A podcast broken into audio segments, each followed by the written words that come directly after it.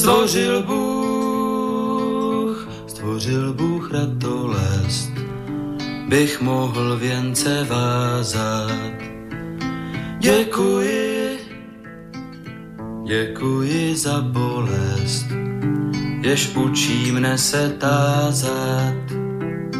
Děkuji, děkuji za nezdar, jenž naučí mne píly.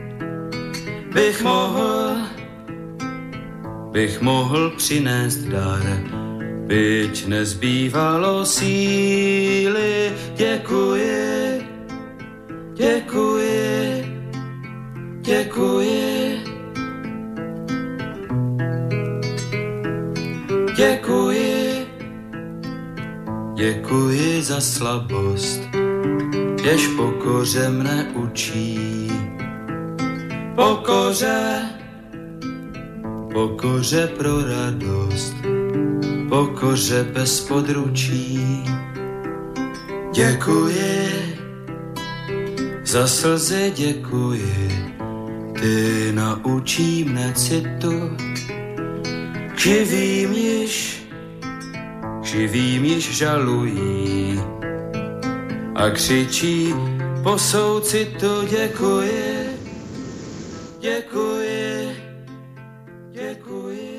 Dobrý večer, vážení posluchači. Stanislav Novotný zdraví srdečně z Prahy, všechny Slováky a Čechy, kterým není stejný osud našich zemí, našich národů.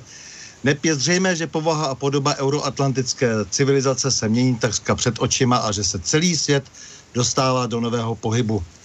A je také zřejmé, že tento pohyb má a bude mít značný vliv na kvalitu života jednoho každého z nás a naše národní bytí uprostřed Evropy.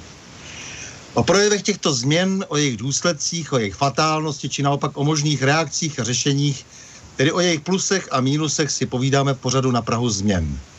Jinými slovy diskutujeme o zkušenostech, znalostech, názorech a činech výrazných osobností žijících v naší složité době. No a dnes si budeme povídat, já si budu povídat a vy si budete povídat, pokud se zapojíte do debaty s paní Viktorí Hradskou, protože i vy můžete zavolat na telefonní číslo 048 381 01 01 a klás otázky, anebo napsat na adresu studio zavináč slobodný vysílač.sk. Také upozorňuji, že výtah z rozhovoru s odkazem na archivní záznam naleznete i na parlamentních listech CZ. Viktorie Hradská. Pisovatelka, překladatelka, reprezentantka mezinárodních stavů v rámci federace, deset let ředitelka zbrojního konzorcia ČR a taky předsedkyně parlamentní politické strany nebo decentní galerista. Promiň, že jsem tě do toho takhle vstoupil, ty už si chtěla začít, takže dobrý večer. Dobrý večer, já jsem chtěla jenom pozdravit, to víš, slušně vychovaná holka. No, takže samozřejmě to se ti teď povedlo. Já si jenom neříkal, že jsi taky kamarádka, protože se mi zdálo, že do toho oficiálního úvodu to úplně nepatří, ale samozřejmě patří. No, jsi taky kamarádka. Já jsem především kamarádka. A všechny ty ostatní věci jsou jenom role, ale kamarádka to jsem fakt. Hele, ty jsi se v životě pohybovala mezi literáty, umělci, intelektuály a pak se zároveň v čistě mužské roli eh, vlastně žila taky trochu život, kde se křestila zbraněma a silnýma slovama a tam jako se používaly nějaké nehezké praktiky. Jak to všechno vlastně šlo dohromady v tom tvém životě? Eh, tak eh, nejdůležitější je nepřemýšlet o tom, ale prostě žít ten život tak, jak to přišlo.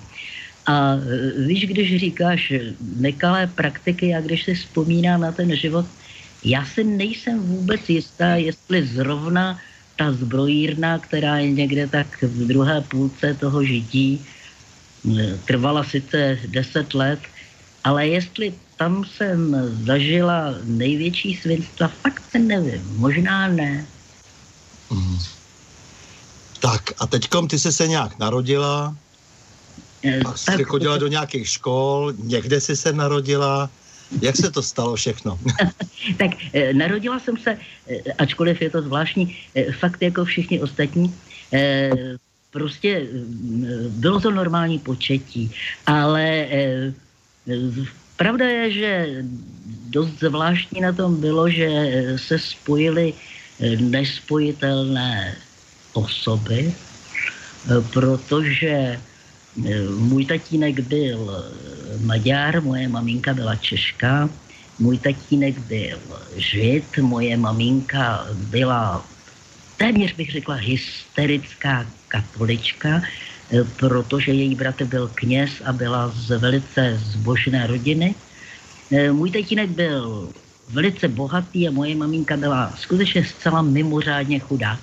A ty lidi spolu prožili 50 let a já jsem jejich jediný dítě. Moc jim děkuju.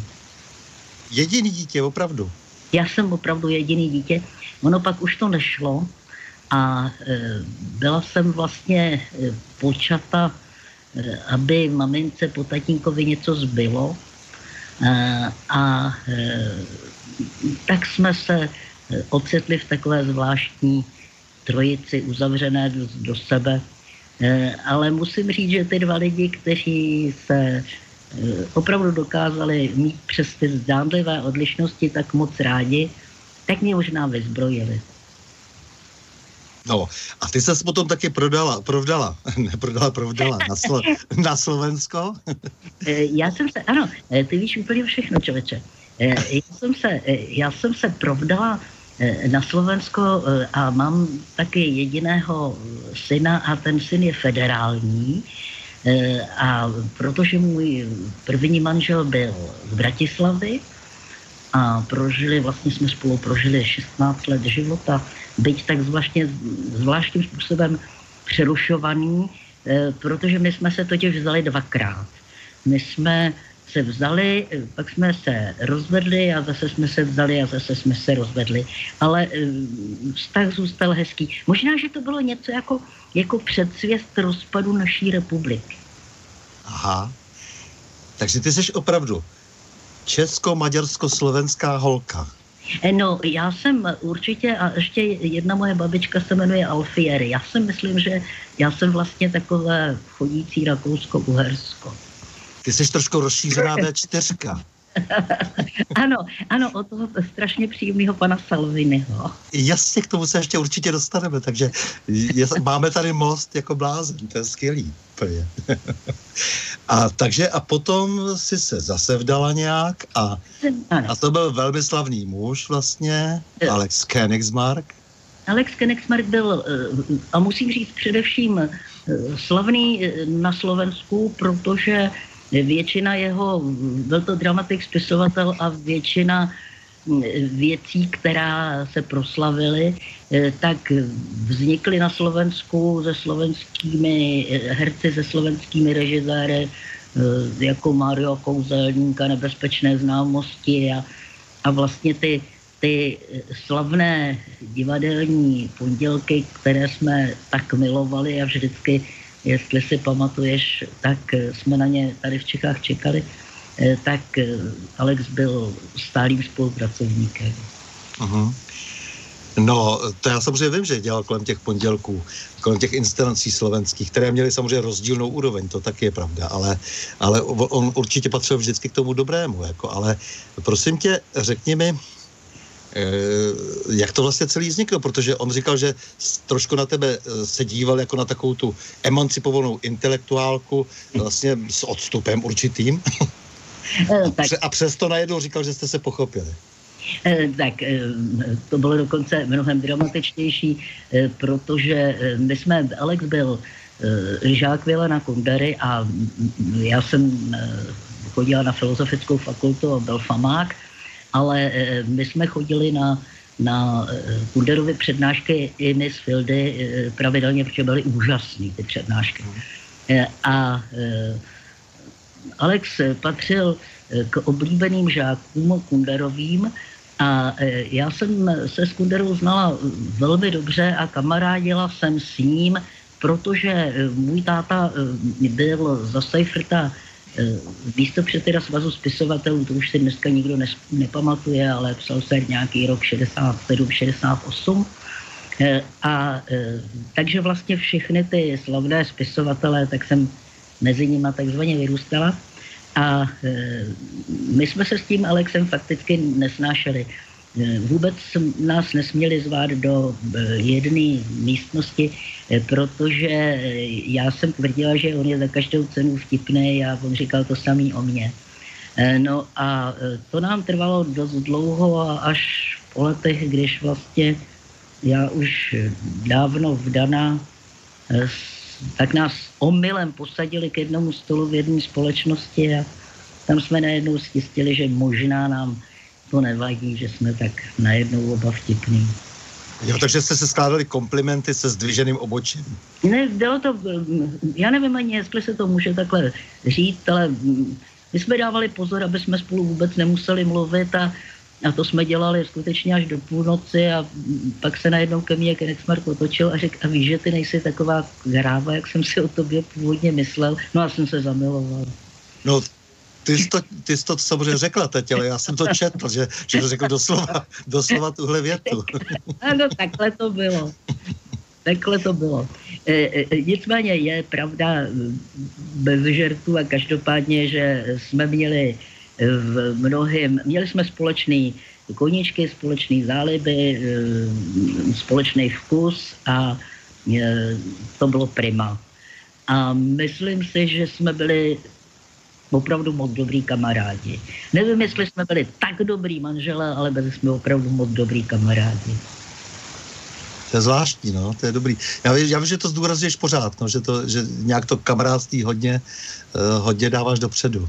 Z, eh, protože to hodně znamenalo. Já si neumím představit v tom, protože byli jsme spolu 33 let, to je poměrně dlouho, eh, že se to bez toho kamarádství vůbec dá, eh, protože těch dní, kdy chceš s někým být, ne protože jsi oslněný, ale protože je to zajímavý, eh, tak těch je přeci hodně.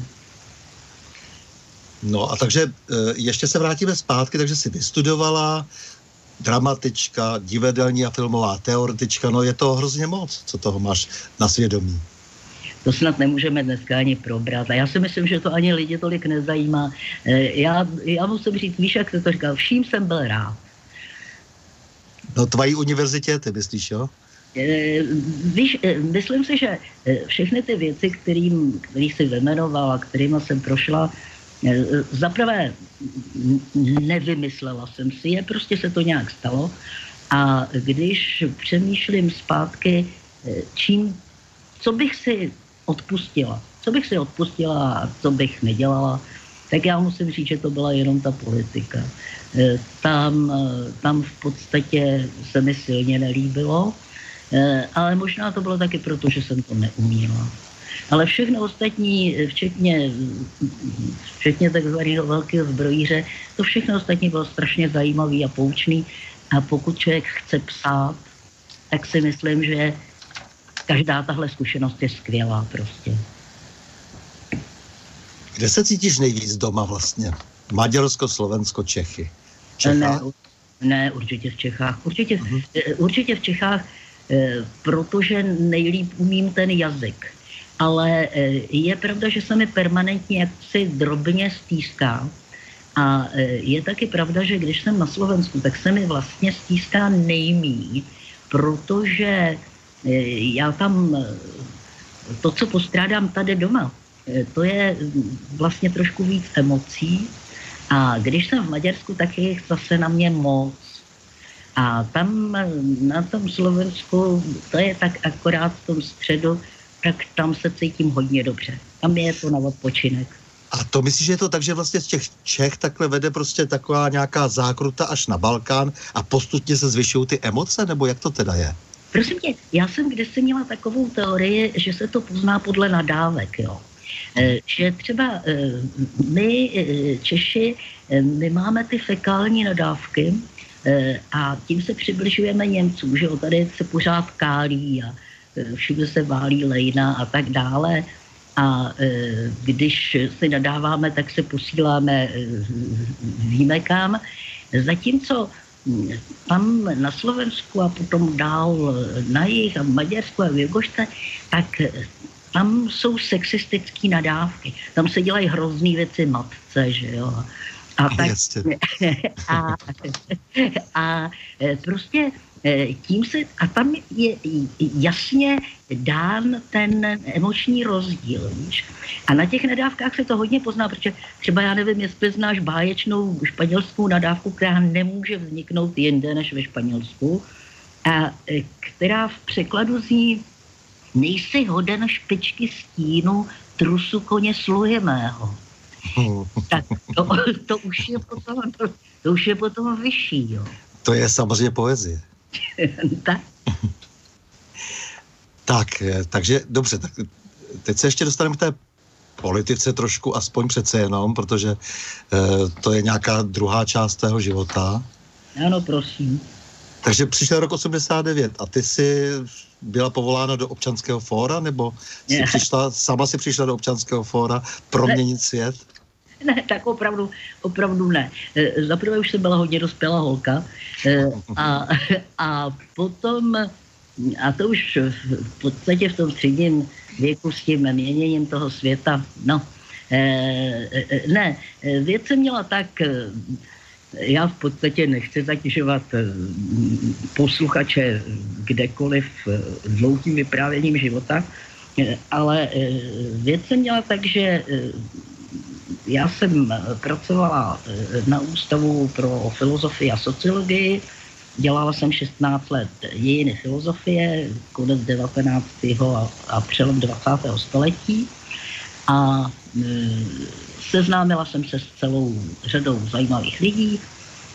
Byli to moji kamarádi, někteří z nich podepsali chartu, scházeli jsme se v různých bytech, byly bytové semináře, O tom jste si povídali už s mnoha jinýma lidma. Já jsem e, chodila do takové společnosti, e, kde kromě jiného byl jedním z hlavních účastníků taky Petr Pidhart, ale také Jirka Denspír a mnoho dalších. E, takže jsme se znali. A když se začalo chodit do občanského fóra, Eh, tak tenkrát tam eh, Petr Pidhart v podstatě byl v tom jedním z hlavních triumvirátů. A on mě požádal, jestli bych mu eh, šla pomoct. No, eh, pomoct, tam byl strašný bordel.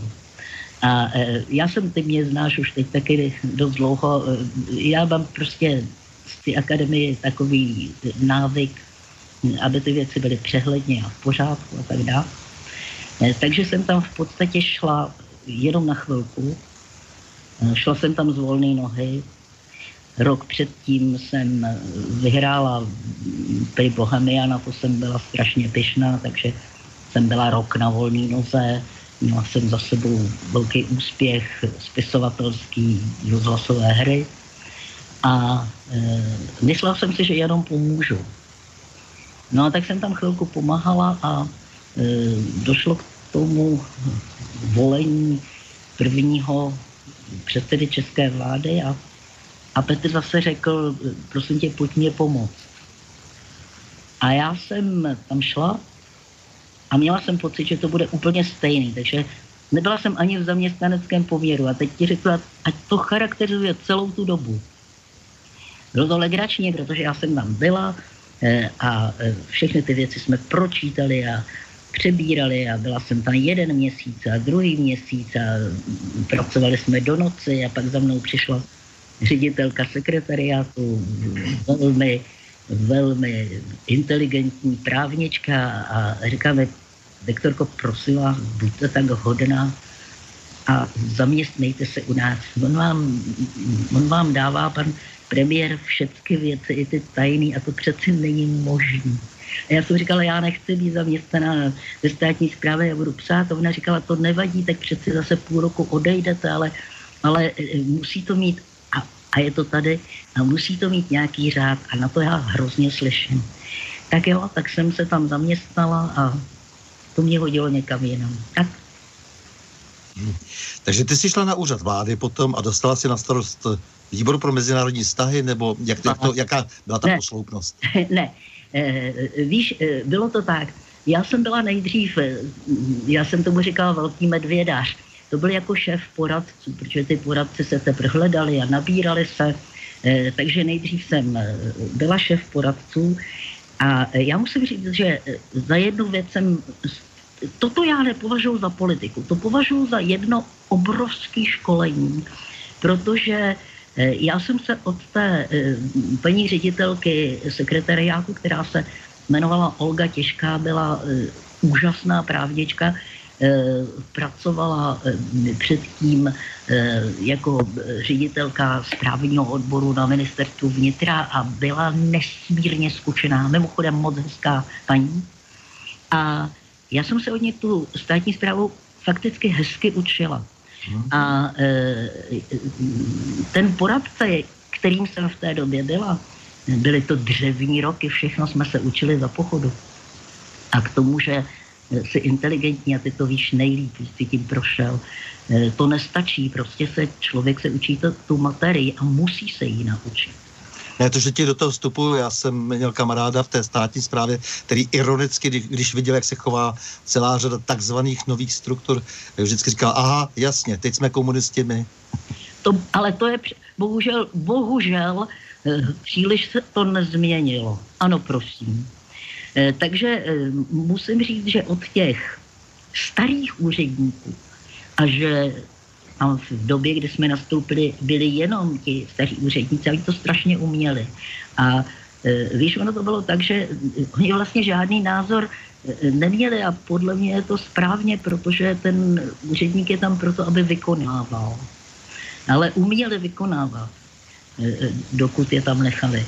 Takže od nich jsem se to dost učila a tenkrát to bylo tak, že vlastně jsem procházela úplně všechny materiály, které dostával eh, Petr Pidhart na stůl, tam se zatrhávaly ty věci a chodila jsem s ním na eh, vládu a chodila jsem s ním všude, protože bylo potřeba z toho udělat nějaký záznam, pak to nadiktovat a dát tomu košilku a poslat, to znáš. A v podstatě, popravdě řečeno v té době, já jsem vlastně domů chodila spát tak na 5-6 hodin, víc, víc to nešlo. A pořád jsme takhle pracovali, až si asi e, na mě e, ostatní zvykli. Trvalo to nějaký čas a tak začali, e, co si na Slovensku dobře pamatují, vzniklo, vzniklo mezinárodní, ministerstvo mezinárodních vztahů. V čele stál kňažko. A to byla taková pro tenkrát federaci eh, taková první, první vlaštovka, že možná dojde k rozchodu, protože ať je to jak chce, eh, pokud má být federace, jakákoliv federace, tak eh, ministerstvo zahraničních vztahů patří k těm čtyřem stěžejním, které musí zůstat stejné. A tak česká vláda, aby se to vyrovnalo a oddálilo ten krok pryč, tak vybudoval vládní výbor pro mezinárodní vztahy. A ten jsem dostala já. Mimochodem bylo to úžasné, protože e, zasedala vláda, strašně se to řešilo. Já jsem tam seděla jako vždycky e, a tenkrát místo předseda e, vlády Fratišek Vlasák řekl, no, když oni mají herce, tak my budeme mít ženskou. a Všichni řekli, no jo vlastně, a kdo to bude? No přece Viktorka. No tak jsem se stala, no ale teď co? A to bylo eh, jak pohádka o chytrého choráky, jo? Oblečená naha. Takže ano, ano, Slovensko má ministerstvo mezinárodních vztahů, ale to my nechceme udělat, protože to je protifederální, tak my budeme mít jenom vládní výbor. No jo, ale Oni mají v čele ministra a my bychom měli jenom jednu předsedkyni nějakou? Ne. Tak v čele našeho vládního výboru bude stát předseda vlády. Tak ano, no ale ten to nemůže dělat. Tak co bude dělat ta Viktorka? Tak ona bude, ona bude náměstek. Tak já jsem byla náměstek, ale neměla jsem nad sebou ministra, a vedla jsem tedy ten vládní výbor, který ale podléhal pod předsedu vlády, ale nebyla jsem místo předseda vlády. Super, ne? A zvláště my jsme to všechno nějakým způsobem zvládali, ale musím říct, protože tenkrát jsme jezdili s ministrem Dinsbírem, s federálním ministrem zahraničních věcí na jednání a ze Slovenska jel ministr a z české strany jsem jela já, náměstek bez ministra, a popravdě řečeno protokol, starý dobrý protokol, nedovoluje a nedovoloval by, abych vstoupila s touhle nezřejmou funkcí. No ale já jsem vstupovala všude, protože jsem byla ženská, vidíš, takže zase, no dobře, ale přece mě nenechají na chodbě jedinou ženu. Takže takhle to bylo. No k genderu se ještě dostaneme určitě. ale ale udělali jsme velkou radost tím, že s tou touhou po té profesionalitě, protože já jsem to zažil e, na vnitro, to byla strašná situace, právě celá řada takových těch lidí typu, já nevím, Martin Tendrik říkal, proč tady sedíš do rána, studuješ a, a pracuješ prostě na těch košírkách, jak se říkala. Já, já jsem říkal, protože podepisujete nesmysly. A on říkal, ne, politika se dělá na fotbale na tohle tady teď není čas, takže takhle zhruba k tomu ti chlapci přistupovali často. Fantastický, absolutně přesně, absolutně přesně to samý. Běž, proč se nejdeš podívat na tenis, nauč se golf. Ano. Aha. E, takže, takže prostě takhle, takže my jsme ztráceli čas vlastně tím, že jsme se snažili, aby úřady fungovaly a oni my tím šli pletichařit a pak eh, dnes, když čteme ty jejich zběsilé texty v nějakých médiích, tak eh, víme, že už nic jiného než ideologizovat neumějí nakonec. Zase zpátky. Ale eh, já ti něco řeknu. Já si pamatuju, a je to ze sedmdesátek, ale ono to funguje, když jsem říkala, že vlastně čemu bych se bývala, byla ráda vyhla, Eh, tak to je politika. Ale prosím pěkně, já jsem třeba práci ve státní správě za politiku nepovažovala. A do dneška si myslím, že tam nepatří. Jo. Eh, ale když mluvíme o těch, kteří říkali, hele, politika se dělá na fotbale, eh, tak mě to připomnělo, já jsem dělal jeden z mých velikých kamarádů, byl Podskalský, starý pan režisér.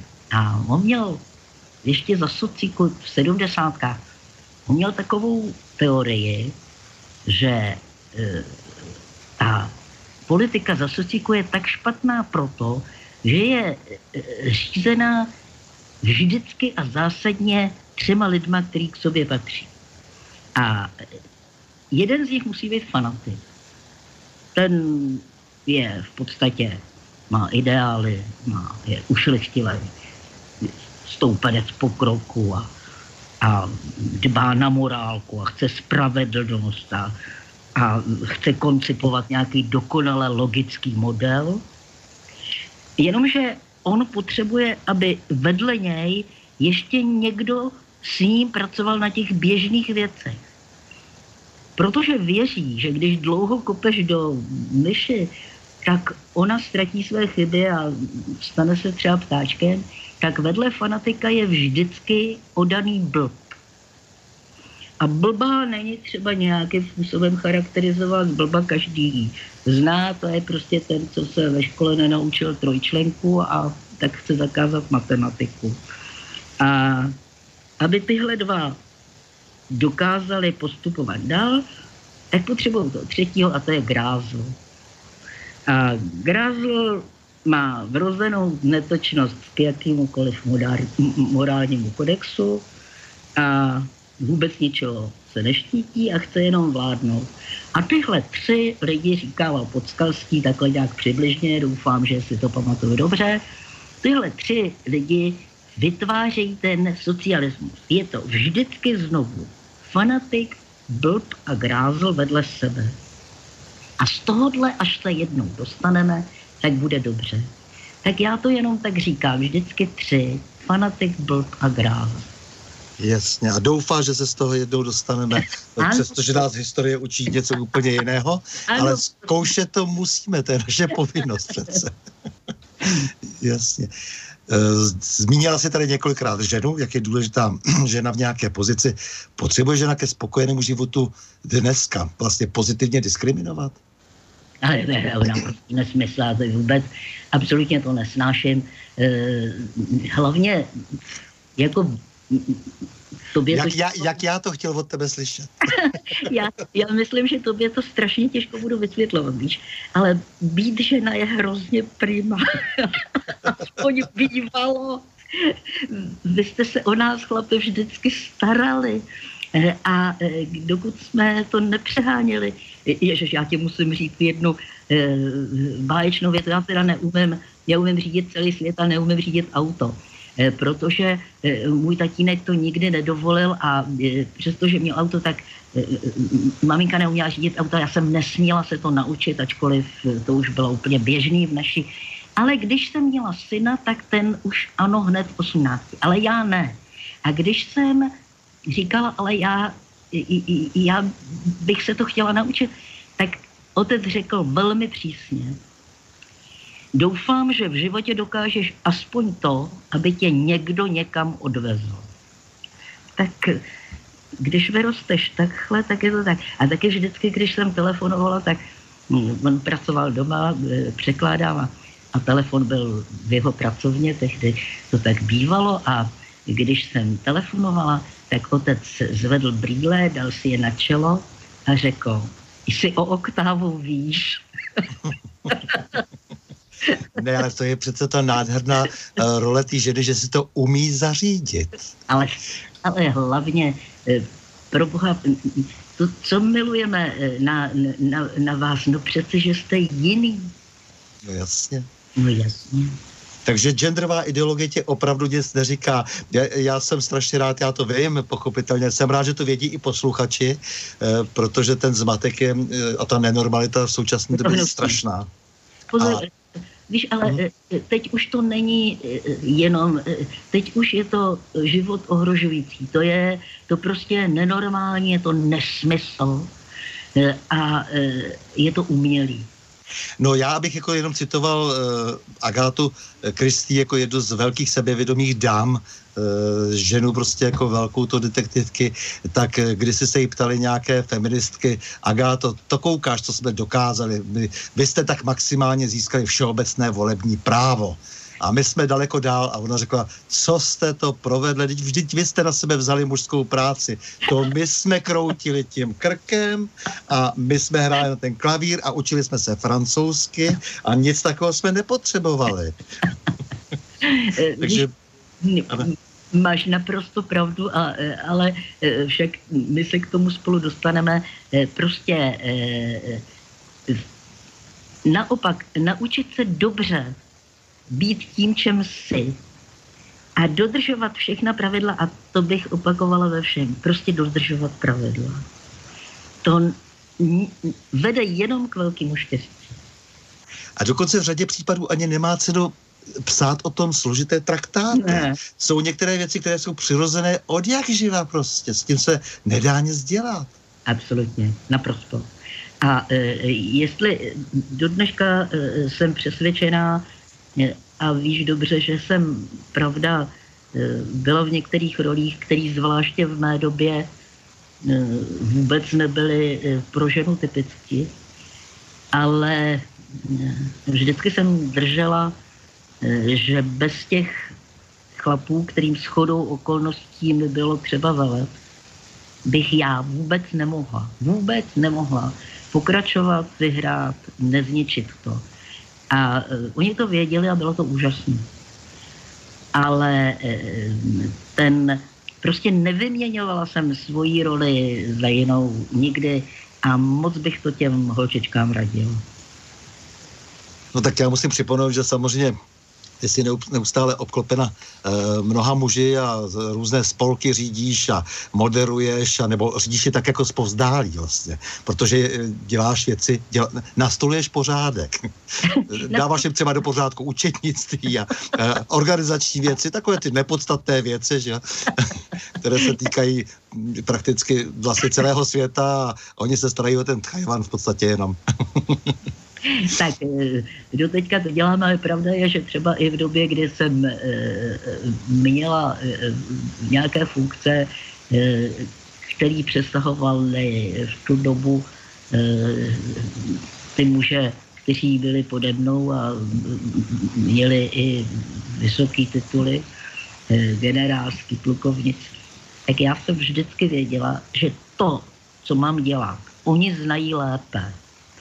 A že moje role je v tom otevřít cestu. Otevřít cestu a poslouchat dobře, co oni by chtěli dělat.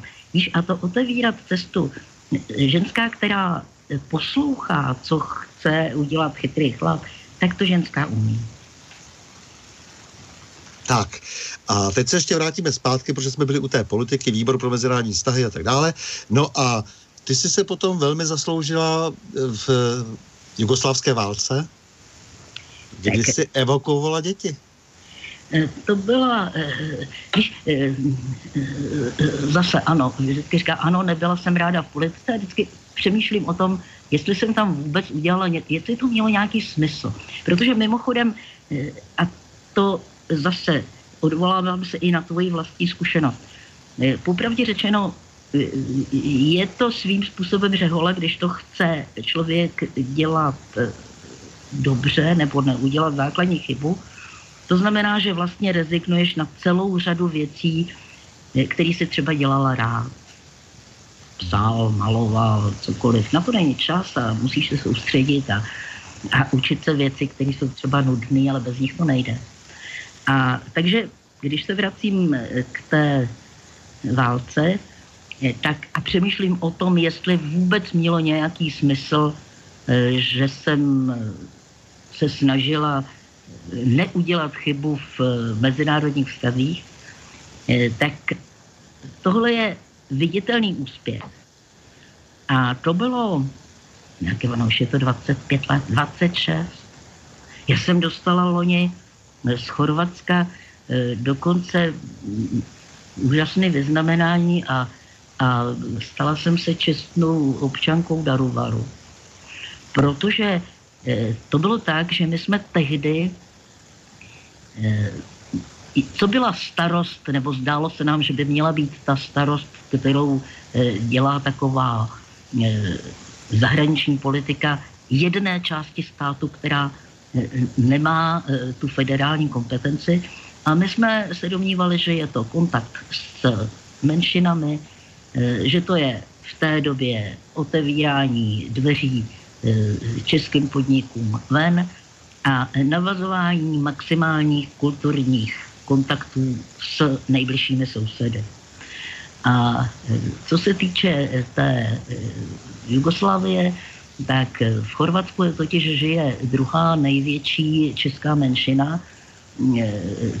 Nejvíc Čechů je samozřejmě v Americe a druhá největší byla v Chorvatsku. Oni měli, oni slavili 100 let. A my jsme tam jeli jako delegace a vezla jsem sebou e, deset poslanců České národní rady. A jeli jsme na pozvání, měli jsme dopis od pana prezidenta Havla sebou a měla být oslava a byl to přesně v tom okamžiku, kdy ten konflikt vypukl. A tenkrát jsme vlastně neměli tu dost hrůznou zkušenost, kterou dneska už všichni máme. Eh, my jsme vlastně válku neznali. Jsme poválečné děti, dokonce i já jsem vlastně mírně poválečné dítě. A e, takže když jsme dojeli, tak nám řekli, ale my vás tam nemůžeme pustit, protože tam už je válka, tam je, tam se střílí tam vypukl srbko-chorvatský konflikt. A je to zase, zaplať pámu, já jsem nebyla nikdy na vojně, jak je zřejmý, protože jsem žena. A já jsem řekla, že to není možné, oni tam na nás čekají a jak to tam jsou Češi, tam se střílí a teď přijede vládní delegace a ta řekne jejda, jejda, ono se tam střílí, tak to jako ahoj Češi, my vám zavoláme, ale tam nejdem, tam se střílí. Ne, já tam chci tak jsme tam jeli. Nejeli všichni. Ale musím říct, že jelo nás sedm, sedm statečných. E, už ta cesta sama byla e, podivuhodná. Zase dneska už zavaleni i v televizi vlastně permanentní válkou, kde se pořád díváš na něco strašného, ale v té době to ještě tak nebylo. A e, my jsme jeli a před náma základák se zvednutou korbou vedle taky za náma. A všude byly bílé pytle a to znovu zdůraznuju, ano, nejsem, nebyla jsem na vojně. Říkám, je, tady jsou všude bílé pytle. A ty chlapy si lehali na zem. A dojeli jsme tam a ty Češi měli velikou radost. Byl tam, ukazovali nám hned vedle té škole, byl takový nejstarší statek a e, tam dědeček a houpal se v křesle a děti tam běhaly a slepičky. No a najednou e, střelba, tak nás vzali do té školy a do sklepa. A když jsme potom vylezli, tak ten dědeček se houpal mrtvý v křesle, víte. A, víš, já ti něco řeknu. To jsou věci, které ti úplně prostě to změní. A e, sešli jsme zpátky dolů, protože už jsme nedalo se nikam odjet.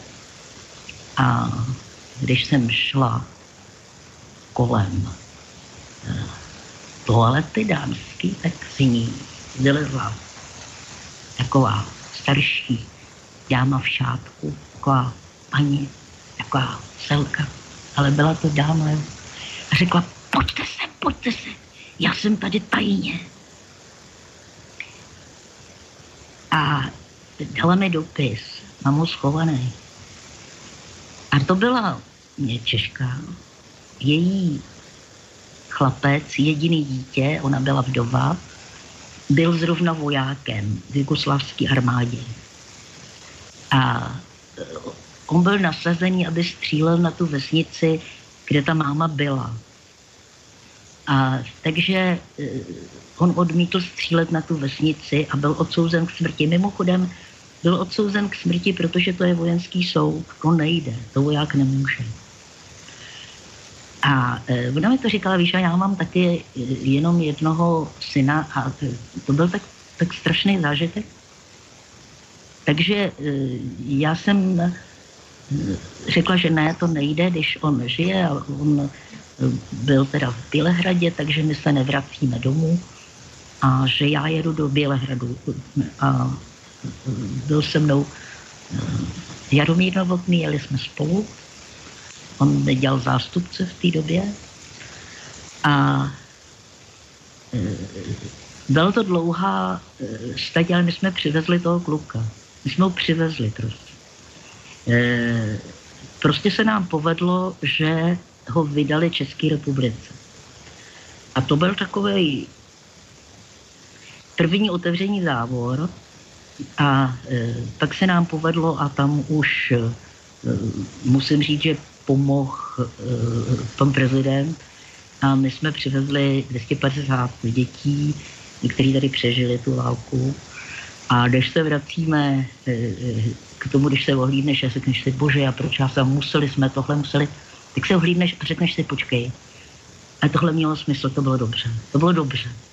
To no bylo no právě právě najednou můžeš říct jako ano, dávalo jsme, smysl, že jsem šla do té politiky v podstatě. My, eh, ano a v tu chvíli, a v tu chvíli se řekneš, ano, má to nějaký smysl, ano, ano, ten jeden zachráněný kluk, víš, eh, je to úžasný, protože eh, ty, no, některé ty děti, asi 20, jich loni to bylo 25 let, co se to stalo všechno a oni přijeli do Česka a Eh, tenkrát byli malí a teď jsou dospělí a jsou z nich maminky a tatínkové. A eh, našli mě a to bylo jako opravdu, eh, to byl takový skutečně euforizující okamžik, že přeci jenom se ti může stát, že, že něco ani nevíš a že když se snažíš udělat něco dobrýho, že se ti to někdy může povést, rozumíš? Takže to má smysl se snažit tak? To zůstane zapsáno vždycky nahoře. Jo. Hm, takže ty jsi vlastně původně pacifistka a udělala si takovéhle pěkné věci. No a pak si založili RDP Group. O, ne, ne, ne, ne, ne, tak já nejsem pacifistka, to tedy opravdu ne. Ne? A, ne, ne, ne, ne, ne, ne. Říkávalo si, že jsi pacifista. No to, to, že jsi v tom kontrastu vlastně k těm zbraním, dobře. Musím, musím ti říct, že říkává se ledacos, ale to není. Tak to není. To by bylo veliké zjednodušení. Dokonce v nějakém rozhovoru ani to moc nerozporovala. Eh, tak to se vám hádat, ale eh, druhá věc je, protože pod pacifistou eh, si představuješ, když to je, já si myslím, že samozřejmě pacifista, pokud je to pokud je pacifista ten, kdo chce, aby byl mír, tak já jsem velký pacifista. Jasně, takhle tomu rozumíme taky. Ano, tak, takhle tomu rozumíme. Tolstojovci, ne, Tolstojovci úplně být nedokážeme. To a, a ne, netenduju k tomu tam je přeci jenom eh, spíš teda trochu ten jejich jako tady bude mír, nebo ti rozbiju držku. Jasně. tak asi tak. Dobře, jo. tak jsi se dostal najednou k tomu, k tomu sjednocování zbrojařů. Eh, no ano, eh, to bylo v podstatě trošku stejná náhoda, jako když řekli, oni mají herce, my budeme mít ženskou. To byla velmi podobná náhoda, protože eh, já jsem si původně myslela, když eh, se, když skončila federace, tak vlastně ten můj vládní výbor se změnil v České ministerstvo zahraničních věcí. A no, nás nebylo moc, nás bylo sedmnáct. Takže všichni přešli na ministerstvo zahraničních věcí a e, já jsem e, předtím prošla školením a myslelo se, že pojedu jako velvyslanec do Maďarska, což mělo přirozenou logiku nejenom v tom, že e, jsem vystudovaný hungarista, umím maďarsky po tátovi, ale ještě to mělo takovou zvláštní konotaci. V té době byl prezidentem v Maďarsku Arpad Göns, úžasný člověk, eh, výborný překladatel z angličtiny, eh, zajímavý autor, člověk, který prožil sedm let na tvrdo ve vězení, možná ještě trochu déle, obrovský humanista.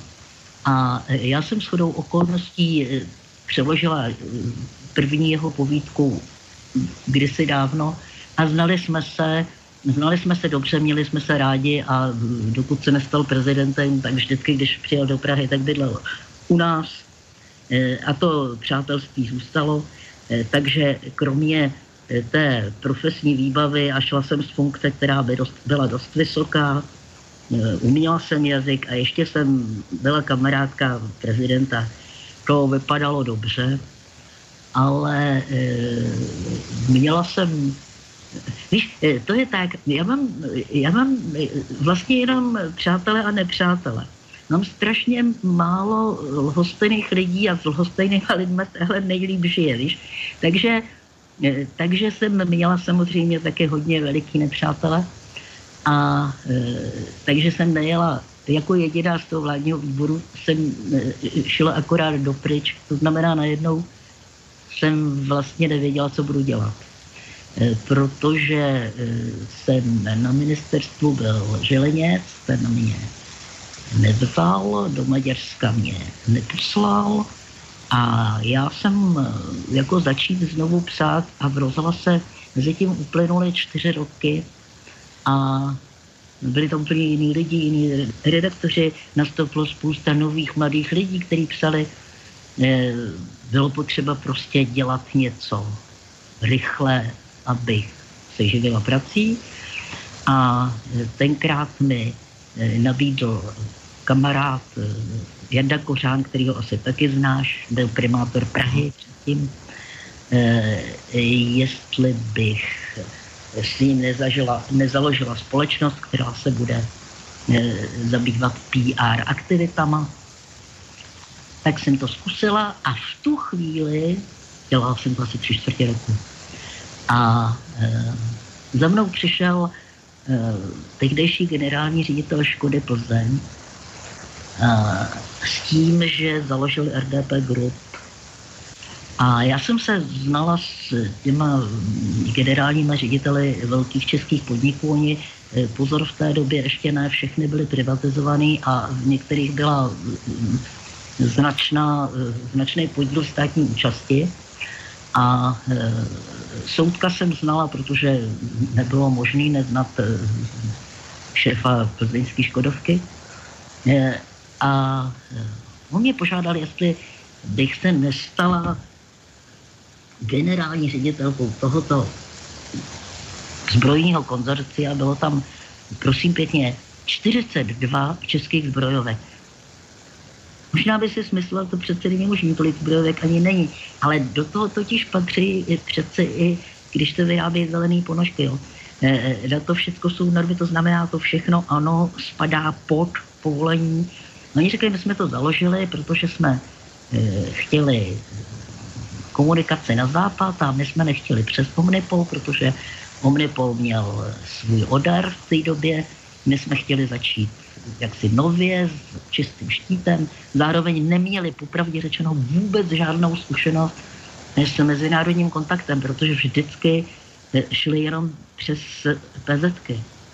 Eh, takže založeno sice bylo, eh, nicméně nedostali povolení.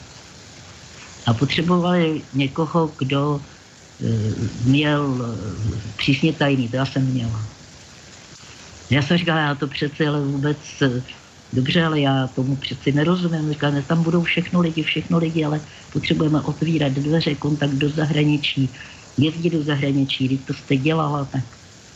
No, tak dobrodruh šel a byl tam deset let. Aha, takže vlastně co tě na tom nejvíc lákalo? Dobrodružství, jako, nebo... Mně to, eh, víš... Páchat dobro? Ne, to vůbec.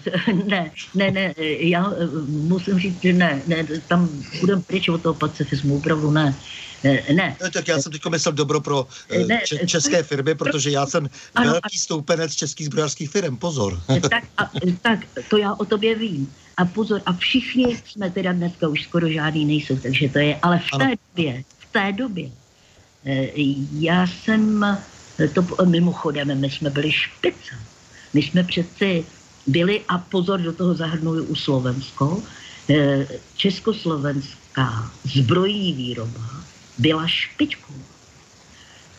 Tak země nevelká, která byla schopná dělat, vyrábět i letadla, je to tak? No, jako moře, no, to, to, to, bylo na, to bylo naše nebe přece. No, no, no jistě. A na všechny ty ostatní dnes už zničené firmy. Takže já jsem si říkal, ne, jasně to půjde, to uděláme. A e, ještě k tomu e, zase znovu, e, já se domnívám, že dobrá zbraň je nejlepší záruka míru že vycvičená armáda je největší záruka míru. Prostě jsem přesvědčená o tom, a byla jsem tehdy a tehdy ještě plná naděje, že bychom to mohli nějak zvládnout, eh, že se v té věci dá. Nepomohla jsem. Nepomohla jsem. A dneska už vím, že jsem ani nemohla. V té době jsem to nevěděla. Ale eh, Deset let je deset let. Dneska víme, že jsme nejen součástí na to v podstatě jakýmsi klubem, který má za úkol nakupovat americké zbraně. A že jsme předali trhy, eh, které jsme mohli mít my a, a tím pádem i svým způsobem jsme byli takovou jednou z malých záruk e, té demonopolizace světové. Absolutně. A e, ještě prosím tě, já ti připomenu, vlastně ty jsi mi to připomněl teď tímhle, protože eh, mimochodem, když se vstupovalo do NATO, tak eh, se jednalo taky s námi jako se zbrojaři. Já jsem kromě jiného byla taky předsedkyně asociace zbrojního průmyslu, kterou jsme založili. Načež okamžitě založili druhý kluci z Kalouskový kluci taky asociace. Takže my jsme byli úžasní, my jsme byli Česká republika, která měla dvě asociace zbrojního průmyslu a které se mezi sebou hádali. A v době, kdy e, jsme vstupovali do NATO, ale e, byly velké konference, co k tomu český zbrojní průmysl. A tam tenkrát zaznělo, bylo to na IDETu v Brně. My jsme řekli, že by nebylo špatně tehdy, musí to tam být nějakým záznamů, eh, že by eh, nebylo špatně, kdyby do NATO vstoupilo také Rusko. A tak bylo by to dobře pro obchod a pro mír a tak. Nehledě na to, že No pokud dobře vím, tak někdy začátkem 50. let se o tom opravdu jednalo. E, a e, byla to poznámka v nepravý čas. Nic hezčího o tom neumím říct. E, ale jsem ráda, že to zaznělo. A e, protože kdo mohl lépe než my sledovat tu zcela účelovou likvidaci všeho, co tady bylo špičkový. Všechno, co bylo pouze výroba podvozků, tomu říkejme, tak to zůstalo. Ale, tak. jo. Takže já ti jenom přečtu zprávu z dneška. Gruško, který v letech 12 až 18 působil jako ruský velvyslanec při NATO, uh, uvedl, že uh, ta uh, situace tedy patová v stazích Ruska snad připomíná stav z času studené vojny a zároveň oznámil, že byla veško- končena veškerá spolupráce s NATO. Spolupráce dnes. Ne. Takže jsme velmi aktuální. to jsme velmi aktuální. Mm. Tak jo. Tak, jak to ty vidíš se slovanským světem. Jaký máš vztah ke slovanskému světu? To mě velmi zajímá, protože e, já si vždycky tak trochu myslím, že Maďarsko, přestože tam se mluví ugrofinsky, nepatří do uh, maďarštiny, do rodiny indoevropských jazyků, takže je tak trošku součástí toho našeho slovanského světa. A mně se pořád zdá, že ten slovanský svět má ještě budoucnost před sebou. Jak, jak to vidíš ty? Tak e, já se přiznám, že, že já mám já mám emoční, hluboký vztah k slovanskému světu. A velmi hluboký. S těma Maďary nevím. Oni, ale je pravda, že se říká, že Atila byť boží, že to přicválalo od někud z Uralu. E, tak zase nevím, prostě Maďar je Maďar. Jo. A ta komunikace pořád tady byla i s Kumánama nakonec. A, a všichni ty polovci a všechno to, co se prohánělo eh, dnešní Ukrajinou, Běloruskem a Ruskem, tak, tak nějakým způsobem pořád tam, včetně těch Bulharů konec konců, kteří samozřejmě jsou eh, neevropští, ale nakonec přijali i ten slovanský jazyk v tom Bulharsku. Víš, eh, ten slovanský svět mě Eh, on mě fascinuje teď, kdybych přeskočila eh, tam, kde asi jsem přeci jenom nejvíc doma, a to je k té kultuře. Já, já prostě eh, miluju literaturu, která vzniká ve slovanském světě a nejvíc ji rozumím a nejradši čtu. A e, strašně miluju slovanský jazyk, mně se to hrozně líbí. A e, takže, a dokonce si myslím, že abych opravdu věřila eh, tomu, že vlastně to je svět, který má vlastně ten velký zestup teprve před sebou, pokud se nestane něco tak krutě zlýho, že to bude krutě zlý, ale pro celý svět. Mám strašně ráda ten slovanský svět a když eh, o tom jenom řeknu ti jednu, ti něco vytanulo, jedna drobnost, která eh, se stala také v jednání o slovanském světě, zpátky trošku. Hele, eh, my jsme, já jsem taky jela do Ruska, když jsem dělala vládní výbor, ještě před, před zbrojením. A bylo to v době, kdy vlastně to bylo takový, federace nepojede a e, Rusko je, e, ale v té době ještě byl sovětský svaz a Rusko je součást sovětského svazu a federace nemůže jet do Ruska a Rusko nemůže jet do Československa, no protože totiž Československo je federace a Rusko je jenom jedna země. Jo? Rozumíme tomu opravdu dosti pitomému nápadu, ale tak to bylo.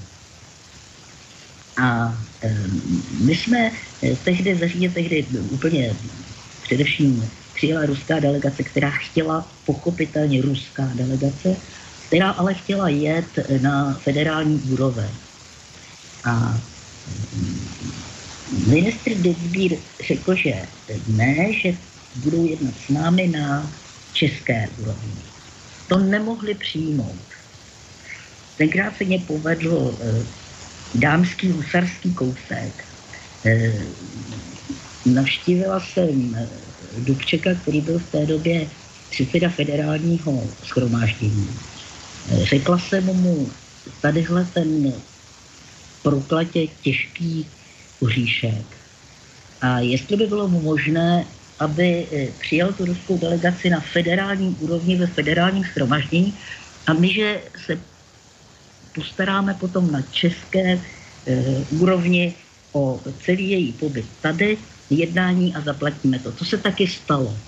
Říkám to jako přezvěst toho, že jsme tím pádem byli pozváni eh, do Ruska a jeli jsme do Ruska, jeli jsme tři. A já jsem tam jednala eh, s, tehdy s předsedou zahraničního výboru, který jsem s chodou okolností znala. Eh, jmenoval se Voloděnka Lukin. Byl to strašně vzdělaný muž, uměl dokonce i hezky česky, protože tady strávil nějaký čas. A o, bavili jsme se o situaci a o slovanském světě, proto se mi to teď vynořilo, když jsi to říkal. A mluvili jsme velmi otevřeně, on se tak na mě zadíval a řekl, tak jsme si hezky popovídali, ale až budete jednat oficiálně, víte, nemluvte s námi jako s Evropami. A já jsem z té krásná věta, já jsem se na něj zadívala a on řekl, máte přece ráda Dostojevského. Víte z čeho? Víte z čeho je ten smutek? Když s námi budete mluvit jako s Evropany, urážíte Aziata. A když s námi budete mluvit jako s Aziaty, už se nedomluvíte. Není to krásné? Je to nádherný a samozřejmě to vyskoumal Dostojevský po těch častých návštěvách a průšvihách různých e, v západní Evropě právě.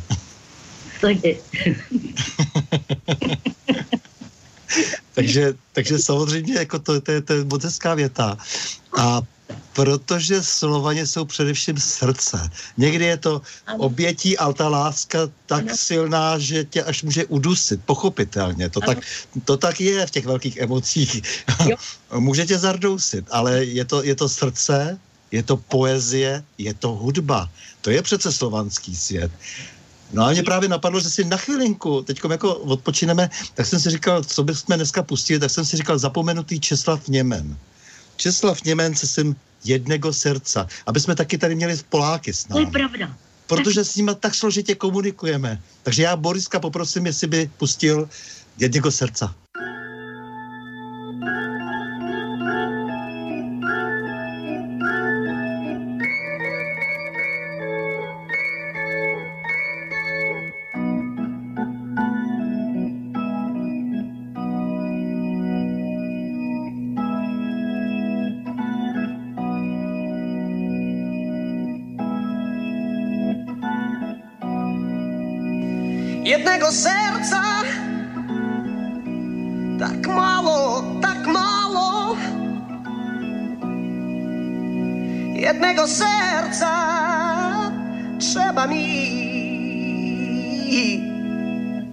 Na ziemi.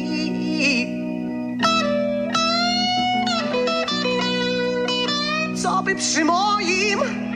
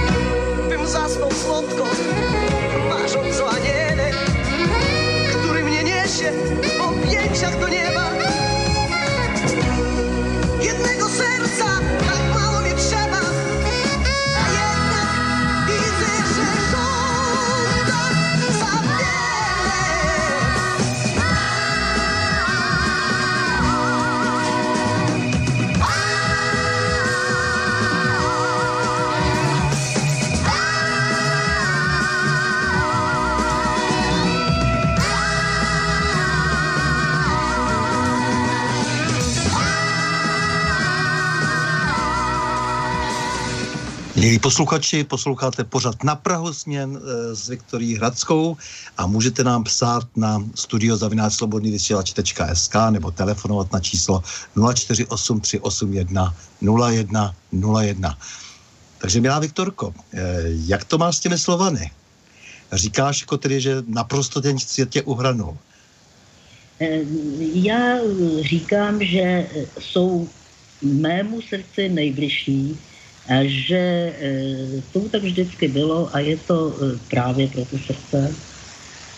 A mm, víš, eh, myslím si, že si nemáme hrát na nic, co nejsme. Mhm. To je dobře, a ty si právě proto se věnovala Emě Destinové. tak ne kvůli tomu. Já jsem se věnovala, tak ty to znáš, tak já jsem se nevěnovala Evně Destilové, popravdě řečeno. Já jsem, ta hra je sice o Evně Destinové, ale mohla by být také o komkoliv jiným, kdo trochu převyšuje eh, své okolí a o reakci toho okolí na ty, kteří převyšují. Takže eh, Emma se hrála mimochodem taky na Slovensku báječně s nádhernou Turzonovou úžasná věc.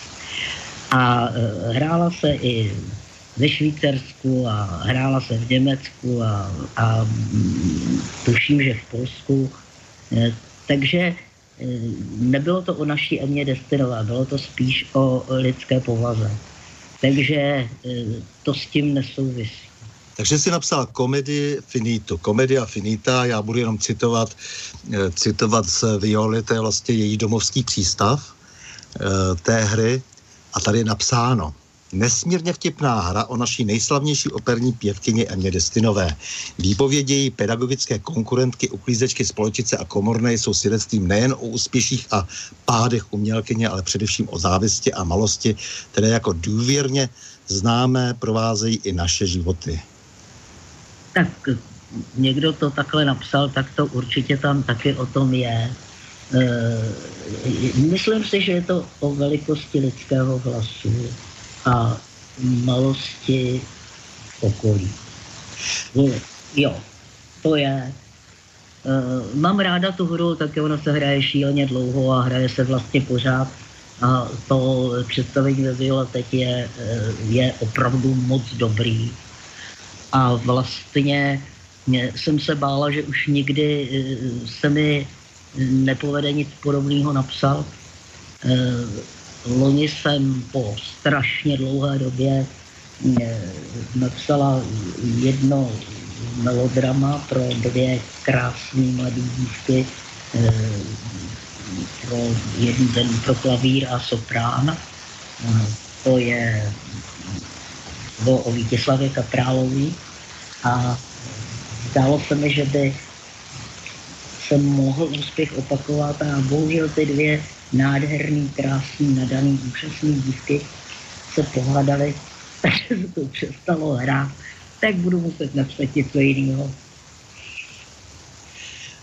Prostě to byla veliká vlastenka plná emocí a zřejmě by zrovna tak nehrála eh, dnes ty genderové hry, neměla to zapotřebí, protože to byla veliká osobnost.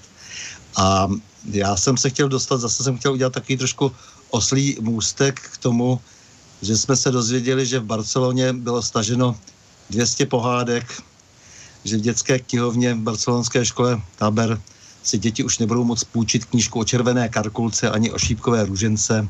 Školka, školská komise pro rovnost pohlaví totiž dospěla k závěru, že asi dvě stovky pohádkových příběhů v nabídce tamní knihovny je sexistických a přispívá k šíření stereotypů o mužské a ženské roli. Stando, já jsem samozřejmě to eh, všichni šílíme, eh, eh, všichni jsme to četli a je to na jednom místě a mohli bychom si říkat, dobře, ale to je prostě jedna škola, to není možný a dál to nepůjde. Jenomže takhle to už začínalo s moc věcma a oni šli dál. Já se domnívám, že bychom se neměli eh, bavit jenom o těch pohádkách. On je to už opravdu důsledek něčeho, co začalo mnohem dřív. A už se o tom zmiňoval. Eh, pojďme se vrátit do normálního světa. Eh, pojďme zkusit být tradičně normální. No právě ta Emma Destinová byla tradičně normální.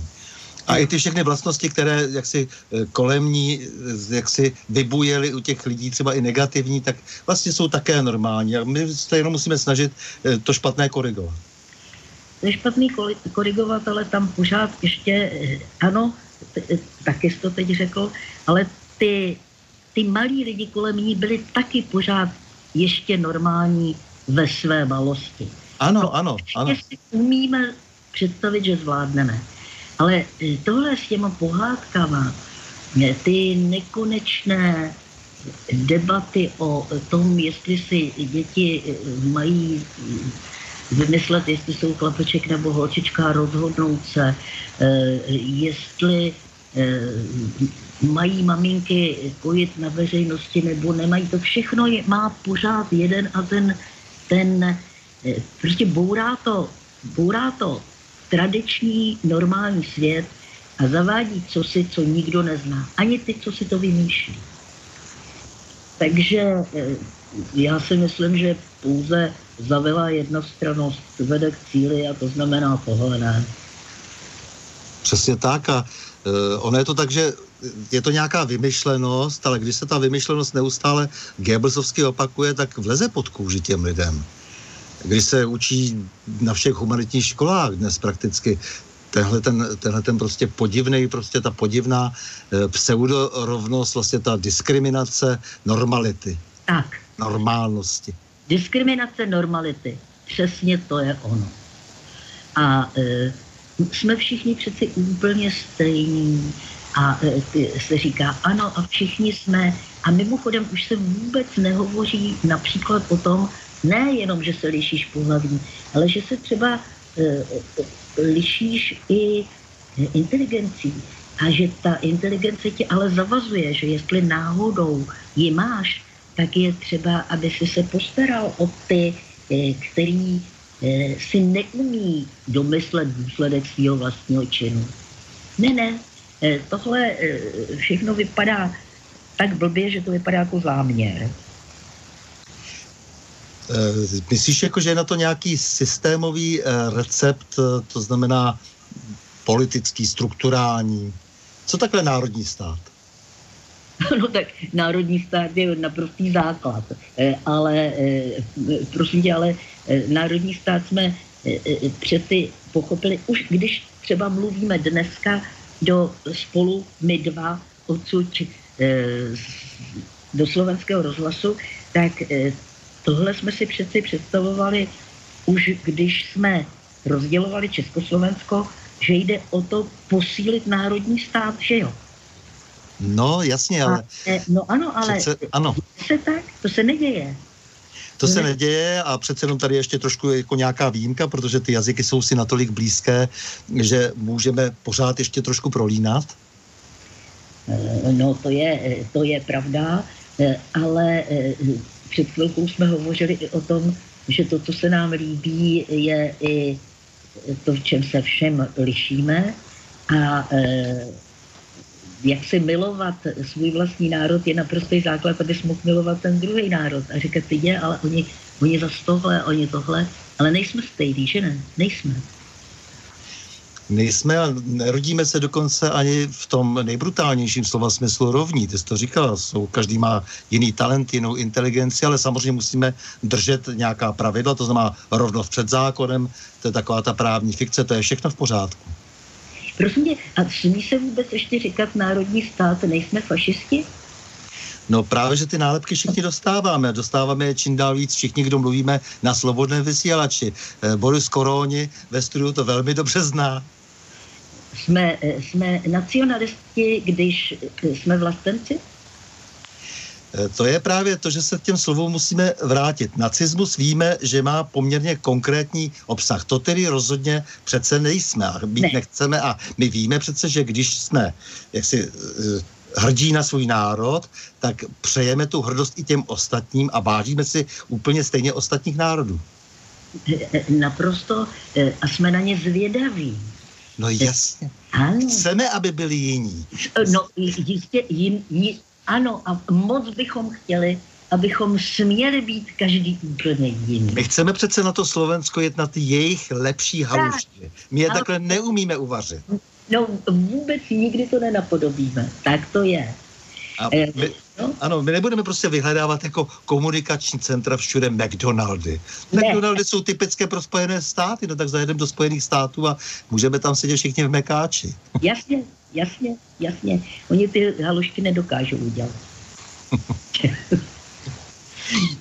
Takže s tím nemáš problém a to jsem velmi rád, protože pochopitelně to blbnutí je veliký a někdy i naši někteří přátelé e, se zbytečně obávají e, jakési podivné nacionalizace v jejich očích a to je škoda, protože e, samozřejmě ukrajou kus sami sebe. Ne, tomu vůbec nerozumím a dokonce si myslím, že pokud nemáš vlastně tu jistotu svého vlastního zařazení, tak nemůžeš mít ani dost dobře rád eh, ten, ten jiný stát, nemůžeš třeba mít eh, dost dobře rád francouzskou literaturu, když eh, nemáš tu zázemí svojí vlastní, ne? Jak je to? Nemůžeš s radostí cestovat někam, kde to vypadá jako v Mekáči všude stejně. Ne, chceš, aby to bylo jiný, divit se tomu a jet domů a vážit si těch lidí všech. A když mi najednou někdo vypráví, že musím vypadat jinak a všichni musíme zestejnat, nebo že si musím dokonce někoho vážit víc, tak to už začíná být rasismus, eh, nacismus a to je třeba to, co je skryto v té eh, ideologii, která se na nás ze všech stran balí. Tak eh, když eh, ono používat ta silná slova, zvláště dneska nezapomeň, eh, tak my jsme ještě děti rodičů kteří zažili válku.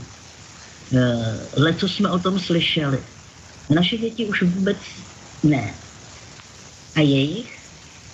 A tím pádem, když ty použiješ slovo nacismus, fašismus, s někým, kdo vůbec v tom nevyrost tak jako my. My to ještě rozeznáváme, protože jsme o tom moc slyšeli, moc věděli. Nejde jenom o to, že jsme se učili.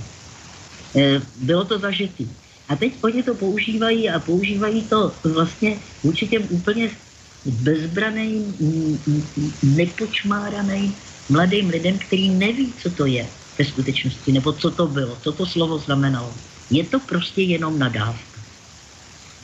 No to je tak daleko, že nějaká e, žena teď, kde si tuším, že ve Virginii nebo někde v nějakém státu Spojených států, se rozhodla, že ve čtyřech letech eh, ten její syn je vlastně děvče, tak ho prostě eh, se rozhodla, že mu změní v podstatě pohlaví. Já jsem to četla, protože se hrál s panenkama. Protože si hrál s panenkama, ano, no. Ano, ano. A to už se dostáváme prostě do opravdu velmi, velmi tvrdých e, vlastně souvislostí. To jsou samozřejmě věci, které normálně byly trestné, ohrožování e, mravní výchovy Eh, mládeže, dětí a mládeže. Jo. Uh, víš, je otázka, uh, jestli jsme něco neprošvihli a jestli není pozdě. Hm. No tak musíme to zkoušet pořád. Nesmíme tady být zbytečně. Máme tady otázku, zvláštně, že při nejrůznějších menšinách voláme po rozmanitosti. Eh, tam prý musíme chápat, že každý člověk je jiný a třeba je tolerovat. Ale zajímavé je, že při eh, státech eh, to už neplatí.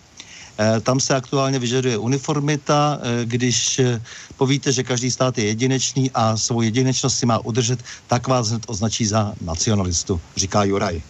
Tak s Jurajem lze jenom souhlasit a v podstatě on souhlasí s námi a my souhlasíme s ním. Tak, Eh, uh, tak. uh-huh.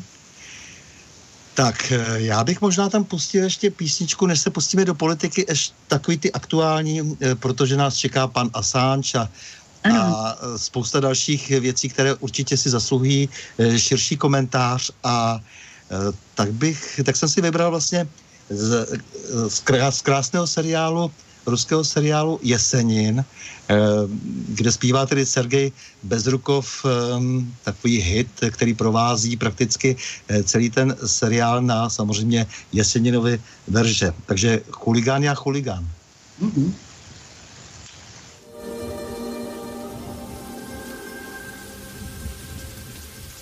Вижу сон, дорога черная, белый конь, стопа упорная, и на этом на коне едет милая ко мне.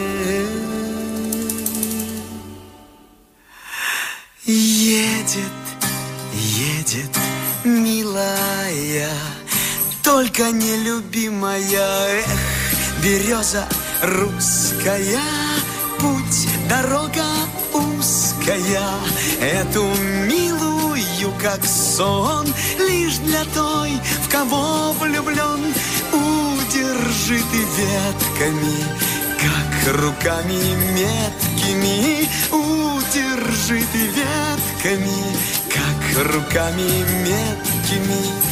Светит месяц, синий сонь, хорошо, Копытит конь, свет такой таинственный, Словно для единственной. Той, в которой тот же свет И который в мире нет хулиган. Я Хулиган от стихов дурак и пьян. Но и все ж за эту прыть Чтобы сердцем не остыть За березовую Русь. С нелюбимой помирюсь За березовую Русь. С нелюбимой помирюсь Хулиган я, хулиган От стихов дурак и пьян.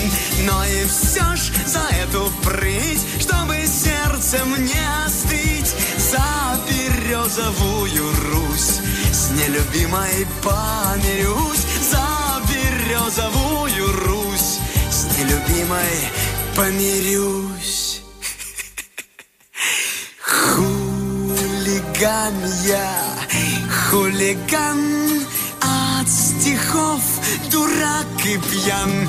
Но и все ж за эту прыть Чтобы сердцем не остыть За березовую Русь. С нелюбимой помирюсь За березовую Русь.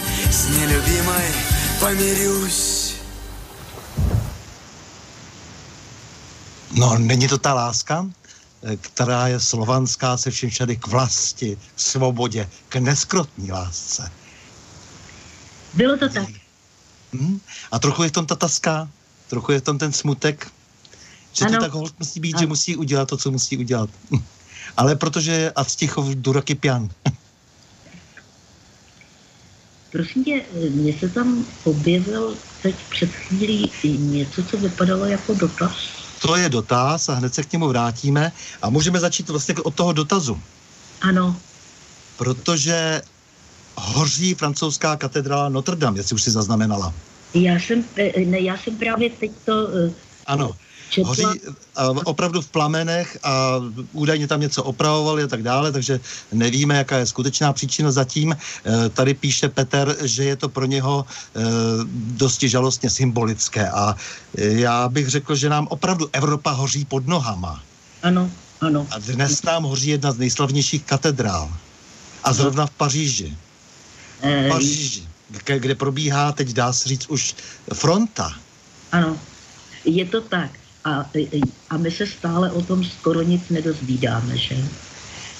Eh, dozvídáme se, že hoří a že se, zase, že se to vyšetří a zjistí a nevíme, prostě můžeme, dnes se vlastně v té přemíře lhání v médiích se můžeme dovnívat cokoliv už. A hlavně můžeme se domnívat cokoliv a být téměř přesvědčení, že se nedozvíme, jak to bylo opravdu. Takže eh, pochopitelně já se nedivím eh, Peterovi, který to psal, eh, slyším o té věci poprvé a nedivím se úzkosti v té jeho otázce, protože ano, je to jeden ze symbolů naší civilizace, je to tak? A hoří, ano, a hoří v městě, které bylo symbolem kultury, v době, kdy se v něm odehrávají věci, o nichž jsme informováni tak sporadicky, abychom pokud možno neměli vůbec žádný vhled do toho, co se může stát i nám. Já musím připomenout, že ty jsi taky součástí Asociace nezávislých médií, jsi v naší radě společně s Jaroslavem Baštou a tak samozřejmě e, se hlásíš tomu našemu dopisu, který jsme poslali, který jsme poslali panu premiérovi Babišovi a žádáme ho, aby udělil azyl e, Julianu Assangeovi, tedy člověku, který, který byl vyvlečen, prakticky zatčen na ekvádorské eh, ambasádě. Po změně eh, politických sil v Ekvádoru, kde byl téměř sedm let na té ambasádě, tak po změně přišla nová vláda, jak se zdá, tak dokonce vykšeftovala eh, za solidní peníz se spojenými státy to vydání Juliana Assange. A Julian Assange byl vydán zatím Britům, a předpokládáme, že bude převezen, jestli už nebyl převezen, do Spojených států. Takže my jsme žádali, aby náš premiér udělal alespoň gesto, aby alespoň, byť by to bylo marné, eh, nabídl azyl, aby dal najevo, že naše republika je schopna rozpoznat, eh, co je větší zlo, protože já chci, abychom odhlédli od všech těch spekulací kolem pana Assange, ale pan Assange nám Eh, díky tomu, co udělal, sdělil mnoho věcí o našem světě. O tom skrytém světě, který prakticky konspiruje opravdu proti nám. A to se nedá říct jinak, když se tedy nesmí používat eh, slovo konspirace, ale konspirace vždycky ve velké politice. A tak já jsem přesvědčen, že my musíme tomu nepříteli většinové společnosti, tomu nepříteli té naší původní euroamerické kultury, která teď zrovna hoří v Paříži. Takže musíme dát najevo, že se nebojíme. A i když premiér nic neudělá, tak alespoň, alespoň my jsme něco řekli. A já doufám, že další budou něco říkat. Teď běží nějaká petice e, za to, aby tedy se pan premiér pochlapil, něco učinil, ale e, moc jí šance, šancí nedávám, ale je důležité, aby alespoň lidé si uvědomili, že tím gestem se spojují, že přesně jak říkáš, že se chtějí chovat normálně a že hájí normalitu. To znamená, no, normální je zjistit, co se opravdu děje. Pán Assange může mít jaké chce problémy, o těch se nebudu bavit a nebudu diskutovat o tom, že tyto problémy, jestli tyto problémy mají přebít, eh, co si nebo nemají. Prostě já vím, že on zjistil mnoho věcí. Ty věci jsou tak závažné, že je třeba je zanalizovat, vyšetřit a ukázat na vyníky. Milí Stando, já, se, já musím říct, že jsem měla strašnou radost, když eh, si ten dopis poslal a když ho stylizoval, protože eh, ten div, přešel mě trochu ten pocit bezmoci, v němž se popácíme asi všichni, když sledujeme takovouhle věc. Eh, samozřejmě, že jde o nás, nejenom o toho pána, který ho vyvlekli, už způsob, kterým se to stalo. To, jak se díváš na tu fotku, kde prostě jednoho popravdě řečeno ne tak starého člověka strašlivým způsobem ze stárlého vleče šest policajtů. Pro. Je to možné. Je to možné. V civilizovaném světě. A e, když, e, ano, samozřejmě, že všichni předpokládáme, že takový dopis nemá, nebude mít ten účinek, který by mít měl. Ale je to tak. Do každého jedoucího kola se má sypat písek a každé zrnko má smysl. A už proto, že ostatní vidí, že někdo něco dělá. Já v to doufám. Já jsem si dovolil ještě jeden textík poslat a e, tam jsou zdrojované, jak se říká v novinařině, e, informace o vraždách, které předcházely zatčení e, pana Assange a které e, nepochybně souvisí, už jenom podle té souslednosti časové, e, souvisí s tím e, jeho začením, s tím jeho prolomením se do praktik to takzvaného deep stateu. Do praktik lidí, kteří se konkrétně pohybovali kolem manželů Clintonových. Hmm. A tady jenom, jenom za asi tři hodiny práce v neděli nalezeno devět úmrtí. Střelba dozad, člověk přijetý vlakem, další, další e, rakovina do měsíce a tak dále. Předávkování drogami. E, všechny souvisí samozřejmě s lidmi, jeho advokát a tak dále, kteří e, měli co dočinění s informacemi z Wikileaks. A mě zajímá daleko víc vyšetřování těchto chaos.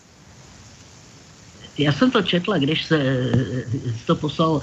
Musím říct, že mě to vyděsilo, protože je možné, že se takové věci děly i dříve a dříve, ale z takovou bezostyšností. To, tohle už, to je, to je pocit, že že můžou všechno? A kdo vlastně? Kdo? Kdo může všechno? Takže eh, uvidíme, co se bude dít dál. Jsem zvědavá, jestli se povede eh, vyvolat nějaký obecný pocit ohrožení, protože ono to obecné ohrožení je. Eh, příště totiž může být na řadě opravdu my, kdokoliv, kdokoliv z jasně. vás, kdokoliv z posluchačů. Jasně, jasně. Vlastně Assange, a je pěkné, že třeba i e, filozof e, Slavoj Žižek e, se teď moc hezky vyjádřil a říkal, nikoho jiného Assange nemá než nás lidi. Je krásný, je to tak. A tohle je útok proti lidem to je atentát na, na, na lidi. Celkově na lidi. Jo. To je pocit, že prostě může velmi úzká skupinka lidí, jakýchsi plutokratů, manipulovat celým světem s kýmkoliv. Že jim na ničem nezáleží, protože samozřejmě ty materiály, které unikly díky Wikileaks, tak se hovoří tam jaksi o mnoha věcech, o vlastně nevyhlášených válkách při kterých zemřeli stovky tisíc lidí, o Majdanu ukrajinském a tak dále. Celá řada velmi nepříjemných informací, ze kterých vyplývá, kdo vlastně tím světem manipuluje a kdo pohrdá lidmi. To je ten obrovský problém, že e, my teď nejsme schopni ho žádným způsobem, alespoň, alespoň silným hlasem z toho vězení dostat. Ale kdybychom, kdybychom se spojili, tak to dokážeme. Kdybychom se spojili, tak to dokážeme. A kdyby se o tom psalo víc, zatím, zatím ta e, tvoje reakce byla nejmarkantnější. Uvidíme. Ale dost ojedinělá.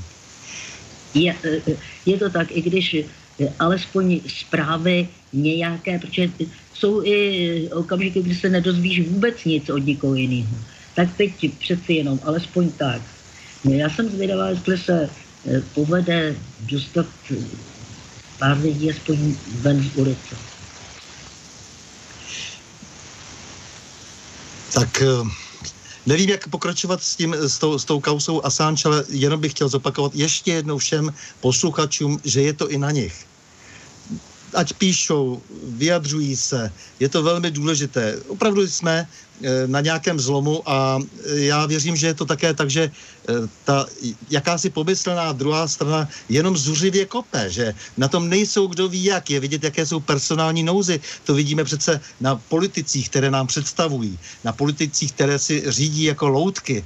Vidíme, že to jsou neosobnosti, že to jsou lidé naprosto nevybaveni pro své role že to jsou lidi nevybaveni právě proto, aby sloužili, ale zároveň eh, člověk se nemůže zbavit pocitu, že jsou tak vybíráni záměrně.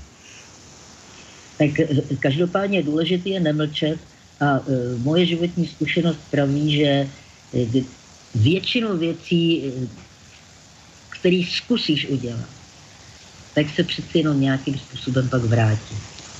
Takže hlavně nemlčet. Hlavně nestát a nekoukat co se říkala tomu bombardování Jugoslávie, tedy výročí. Eh, jak tě to uspokojovalo, když přijela paní Albrightová eh, tady odměnit v podstatě kolaboranty? Prosím tě, já se budu snažit mluvit slušně. Za prvé, eh, Bůh je spravedlivý, podívej se, jak ta dáma vypadá, to je skutečně, to je varovný znamení. A ještě k tomu, když už si se mnou mluvil o rozdílnosti muž a žena, tak tohle je tedy opravdu pro mě žena, která v ničem feminínům nepřipomíná. To bylo mimořádné. Když se ještě podíváme eh, na, eh, na, ty, na to výročí vstupu do NATO, máš pocit, že bychom tam měli zůstávat? Podívej se, eh, já se přiznám, že tomu málo rozumím. Já si myslím, že, eh, že eh, na to postrádá ve skutečnosti svůj původní smysl. Eh, hlavně, že vyhledává nepřítele, protože hm, proti komu je, kde je ten nepřítel, takže ona ho, ono ho najde. Tak tohle zajisté není uskupení, kterém bychom chtěli a měli být. Tak nejdřív jsme se radovali, že lezeme pryč z Varšavské smlouvy, pak teď jsme eh, v NATO, eh, na druhé straně na to, když si přečteš jeho doklady, jeho původní zakládající doklady, tak vlastně nedodržuje samo sebe a hlavně mám dojem, že soustavně hledá nepřítele. Hledá. tak já si neumím. My jsme tam neměli, víš, podle mě jsme tam neměli lézt. Popravdě řečeno, Eh, jsou státy, které takový krok neučinili a nic se nestalo, že? No samozřejmě, to, že to, to byl ten výchozí bod, kde jsme vlastně selhali, kde jsme nebyli schopni se správně rozhodnout ve správný okamžik. A, eh, ale hlavně, ale hlavně my jsme se mohli rozhodnout, aniž jsme tím dávali najevo jakýkoliv nepřátelství. My jsme mohli to prostě jenom neudělat. Teď jsme v situaci, kdy na to de facto zdestruovalo mezinárodní právo veřejné. To se nedá jinak nazvat. Mezinárodní právo veřejné, které se vytvářelo po 45. tak, aby se jakž tak udržovala nějaká rovnováha a e, ty pelmoci jak si na sebe měli e, nějaký, nějaký byč a nějaká pravidla, e, tak to se vlastně rozbilo tím, že došlo k té dominaci, dominanci té jedné supervelmoci, No a pak ještě vlastně se to dorazilo poté eh, těmi jednostranně vedenými válkami a tou naprostou své volí. Máš na to nějaký názor? Co s takovou situací, kdy nemáme žádná pravidla pro ten mezinárodní politický svět? Eh, tak eh, popravdě řečeno, my bychom se nejdřív měli dát dohromady ve své vlastní zemi, ve svou vlastní politickou scénou jasný postoj. Protože tohle, to, že my dva si budeme říkat, co si o tom myslíme, eh, taková věc by měla procházet skutečně výsostnou politickou diskusí bez nálepek. Eh, a to se přece neděje. slyšel si, že by se vedla nějaká rozprava na půdě parlamentu o možnostech, a jakože jsou. že my jsme v situaci, kdy mezinárodní právo veřejné nemáme, to se kde si utváří, o tom jsme se bavili s různými přáteli několikrát, že probíhají nějaké nové procesy v multipolárním světě. My musíme jenom odezírat a nějak se snažit, takže já spíš jsem proto, abychom si nej, nej, nejprve uspořádali naše vlastní poměry a, a potom se e, také uměli postavit e, k té celé střední Evropě, protože přece jenom nějakou trošku větší sílu potřebujeme a to je určitě e, se skupení aspoň z mého pohledu V4 například. Určitě. Hmm, tady je určitá možnost, ať už V4 nebo rozšířená V4, je tu určitá možnost přece jenom nějaký trochu silnější blok vytvářet. E, tak to by mohl být náš, náš vklad do té diskuzi o mezinárodním právu veřejném, protože jako republika, stejně jako samotné Slovensko, toho opravdu tolik nezmůžeme. Takže pokud se mnou souhlasíš, já hlavně mm, preferuju skutečně tu mm, spolupráci na platformě rozšířené eh, protože se eh, domnívám, že také pokud se nedokážeme domluvit takhle eh, ze svojí nejenom velmi podobnou historickou zkušeností, ale především i s velmi podobným právním systémem, Eh, tak bychom se asi těžko domlouvali v nějakém eh, větším uskupení. Já si myslím, že, že pracovat na, eh, na Včku je naprostý základ a že to máme dělat na všech frontách, na kterých se pohybujeme. Jo? Nejenom na té politické, ale i na té kulturní a prostě z, velmi zintenzivně komunikaci mezi, mezi myslícími těch jednotlivých států. Je se to málo. A zároveň se podporoval v té snaze e, mít svoji vlastní identitu, protože e, víme potom, že mluvíme e, přece jenom s nějakým národním společenstvím, které se do značné míry umí opřít o nějaké své tradice, o svůj patriotismus a, a že, že je pevnější v kramflecích. To si myslím, že je strašně důležité. Tak to nesporně, ale já si dokonce myslím, že například takovou, takovou konferenci Eh, rozšířeného Včka, že není třeba čekat a že to umíme svolat i sami na některá témata. Eh, dokonce s řadou přátel už jsme o tom i mluvili, že jsou témata, která diskutujeme a do, dobře diskutujeme eh, vlastně pořád mezi sebou, aniž k tomu přizýváme ty ostatní. Bylo by dobře to udělat.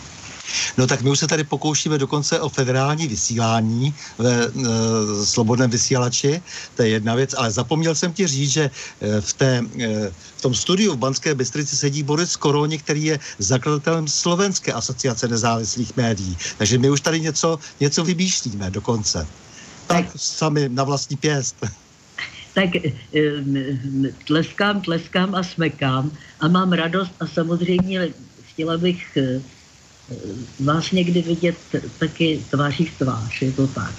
Eh, je báječný, že spolu mluvíme eh, a můžeme mluvit tímto způsobem a poslouchat se. To je první krok a základ. A doufám, že uspořádáme i větší konferenci. No a samozřejmě to, co říkáš, ty, ty, ty velké věci a tak dále, kdybychom začali samozřejmě alespoň od toho komunikování, tak mohou být potom, mohou, mohou potom být tou další kostičkou a e, můžeme se snažit přece jenom to, co je nejjednodušší, konec konců máme tady opravdu spoustu starých tradičních vazeb, akorát se to neuvědomujeme nejenom mezi Českem a Slovenskem, ale e, i vlastně v tom bývalém Rakousko-Uhersku, e, protože s tím souvisí samozřejmě i ta severní Itálie nakonec. Takže je vidět i, že tak trošku se e, dá říct, že ty procesy jsou ale podobné v Maďarsku, v Itálii, eh, konec konců i ve Slovensku, v eh, Rakousku. Ano. Zdá ano. se, že nějak podobně uvažujeme. My nejsme západní ani východní Evropa, my jsme střední Evropa. Tak, my jsme střední Evropa. Ano, my jsme srdce Evropy, tak to je.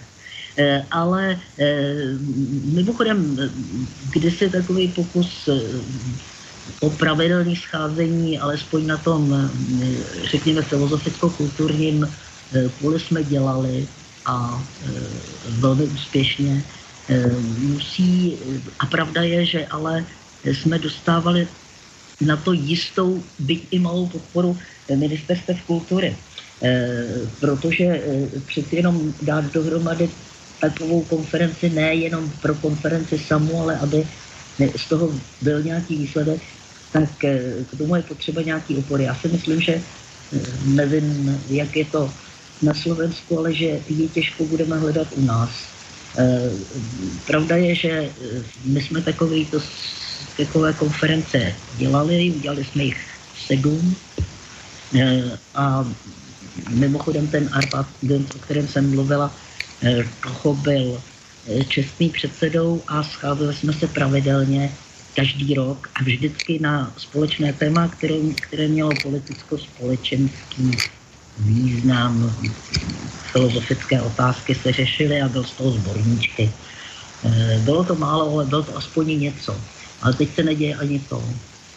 No, nějakou velkou podporu eh, z míst eh, pomazaných určitě nedostaneme a myslím, že na Slovensku je to dost podobné. To může potom Boris potvrdit mimochodem slobodný vysílač a tady eh, z tohoto místa teď děkuji všem posluchačům, kteří přispívají slobodný vysílače závislí na svých posluchačích. Se všem všady. To znamená, posluchači si opravdu platí svoje svobodné rádio. Proto také samozřejmě je proti němu spousta protivenství na Slovensku a jako takové vrchní, vrchní rebelské médium, které si dovolí spochybňovat pravdy, které šíří média typu Deník N a podobně. Ovšem mimochodem, eh, v tom je i prostě veliký kus naděje, že to dělají. No?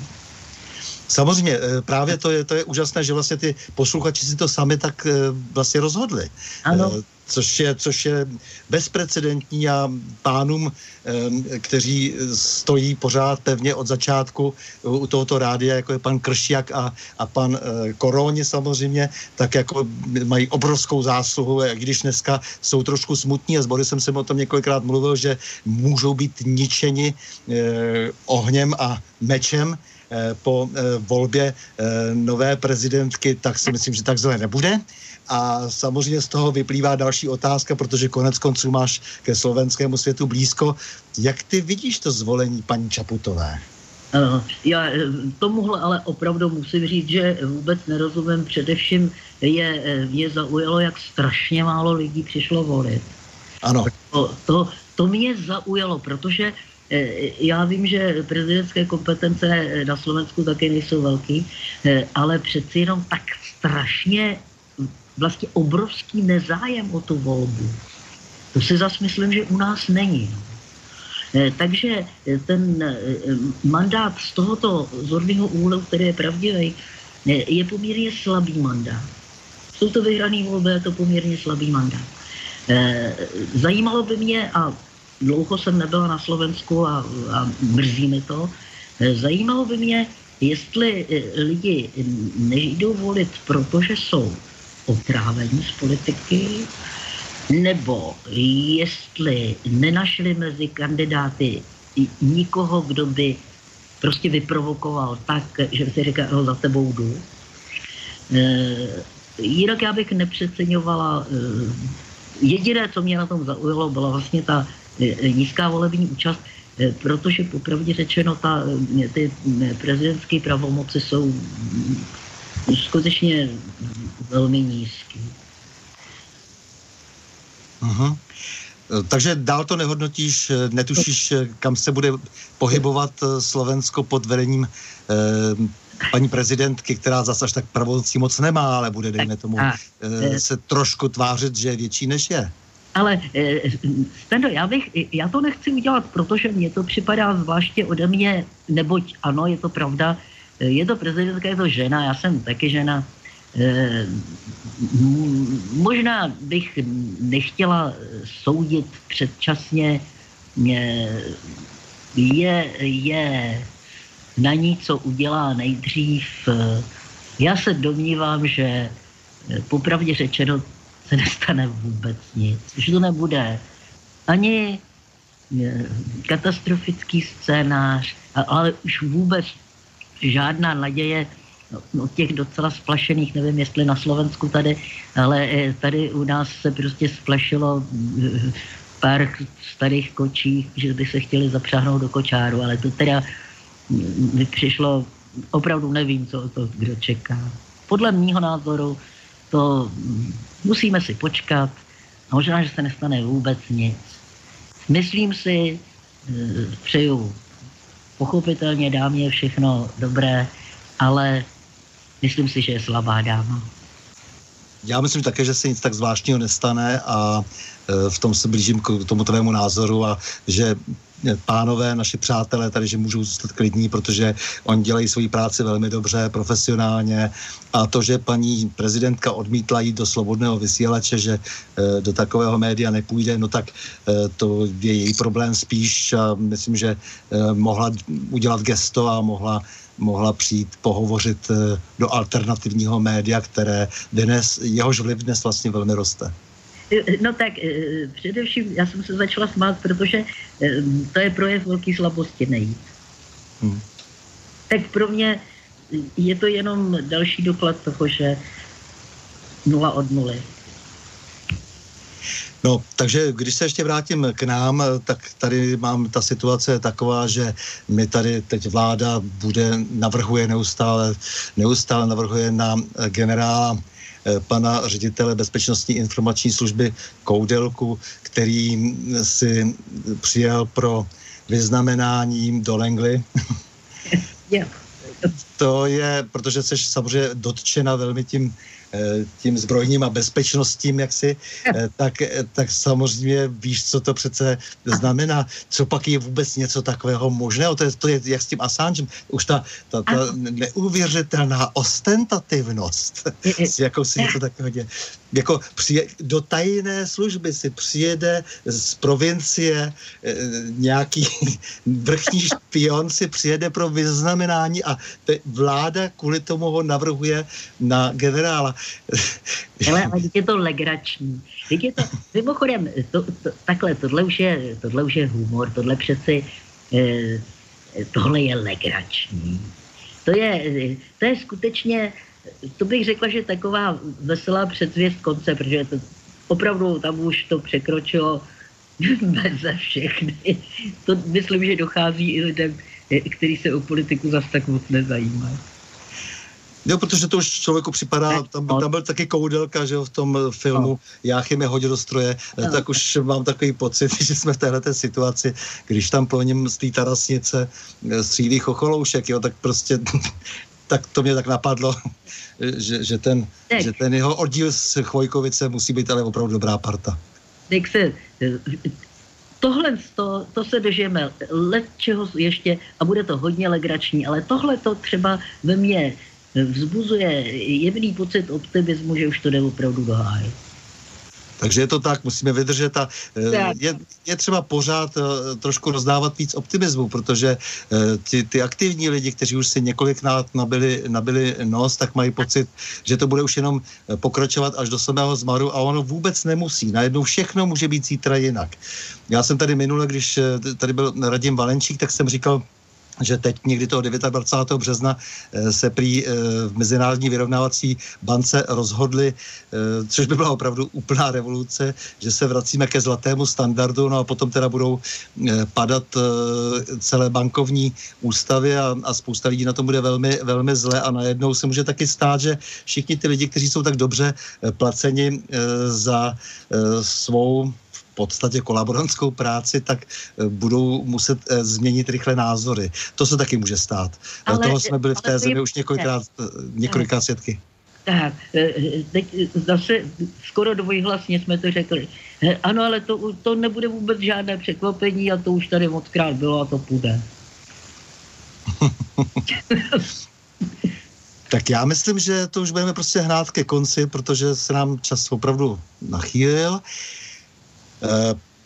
já si, já si tě moc vážím za to, že vlastně děláš hlavně to, co je zvenku málo vidět. Eh, to lidi nevědí, za to všechno tvoje organizování, za to ti děkuju moc, domlouvání, moderování, usměřování rozhádanců taky, to ano. koordinování nás, ješitních chlapců všeho věku. ale, ale v tom jsme my ženy nenahraditelní, to bychom měli dělat. No právě. Tak. A ne to ještě, ne ještě prostě jako lejt benzín do, to, do toho plamínku. Jo? Takže Já ti děkuji eh, za ten moc milý rozhovor a za tvůj život se vším, co k té strakatý zebře patří, že jo? jo a, a protože, jak praví klasik, tedy ty, nikdo není nahraditelný. A já musím říct, že já moc děkuju, že jsem eh, si mohla s tebou povídat ve slobodnou vysílači. To je opravdu něco, co mi chybí. No a to, to jednou bude zlatým písmem někde napsáno. Musíme se snažit. Jo? Víš, to říkal Čechov. Musíme pracovat, strýčku. No, takže teď prostě pracujeme v tom undergroundu. tak, věčně. Ahoj. Eh, s vámi, milí posluchači, se také loučím a to s přáním. Mějme se rádi, buďme svobodní, zpříjmení, nevěšme hlavou, stojíme při svých bližních i národech, nepřátel se nelekejme a na množství nehledíme. Uslyšíme se opět 22. je to tak? 22. Eh, dubna ve 2030.